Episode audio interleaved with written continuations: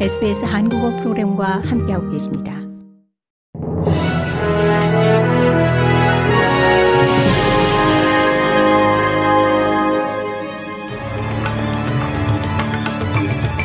(2월 27일) 월요일 저녁에 SBS 한국어 뉴스 간추린 주요 소식입니다.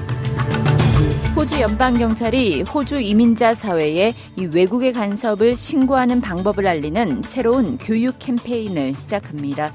이번 캠페인을 위해서 30개 이상 언어로 번역된 사실 자료가 마련됐으며 현장 이민자 지역사회를 돕기 위한 호주 연방경찰 지역사회 연락관도 구성됐습니다. 호주 안보첩보기구 AGO는 지난주 이 호주가 전례 없는 스파이 행위의 위험에 노출됐다는 강력한 경고를 제기한 바 있습니다. 알바니지 정부가 사이버 공격으로부터 호주 국민을 보호하기 위해 사이버 안보 코디네이터를 임명해 새로운 권한을 부여할 방침입니다. 이는 지난해 발생한 메디뱅크와 옵터스 데이터의 대규모 유출 사건의 재발을 막기 위한 정부의 노력입니다.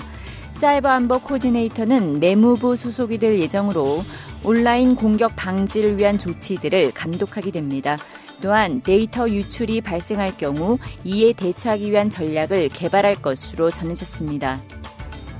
퀸즐랜드주의 아동 보호 시스템 실패가 이 가정 폭력을 경험하는 원주민 아동들을 오히려 범죄자의 길로 들어서게 하거나 위험을 무릅쓰게 하고 있다는 새로운 보고서가 발표됐습니다.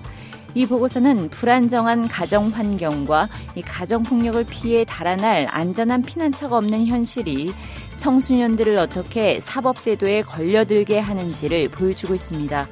이 보고서의 권고 사항에는 조기 개입과 시기적절한 지원이 포함됐으며 정책 대응에 원주민의 의견을 반영할 것이 촉구됐습니다.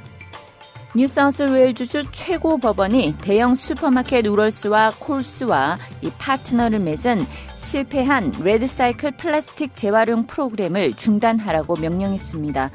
레드사이클 프로그램은 지난해 11월 레드사이클이 슈퍼마켓에서 수거하는 플라스틱을 더 이상 재활용할 여유가 없다고 발표한 후 이미 운영이 중단됐으며 뉴사우스 웨일주주, 빅토리아주, 남호주주에 12,000톤 이상의 플라스틱을 비축한 사실을 시인한 바 있습니다.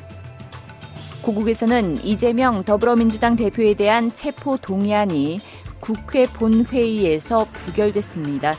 제저 299명 중 297명이 표결에 참석했고 찬성 139표, 반대 138표로 체포 동의안은 과반을 채우지 못하면서 부결됐습니다.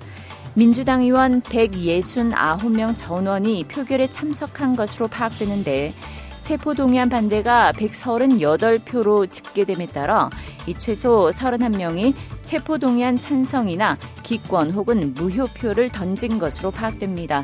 이탈표가 많은 만큼 부결과 상관없이 이재명 대표의 리더십이 흔들릴 수 있다는 전망이 나오고 있습니다.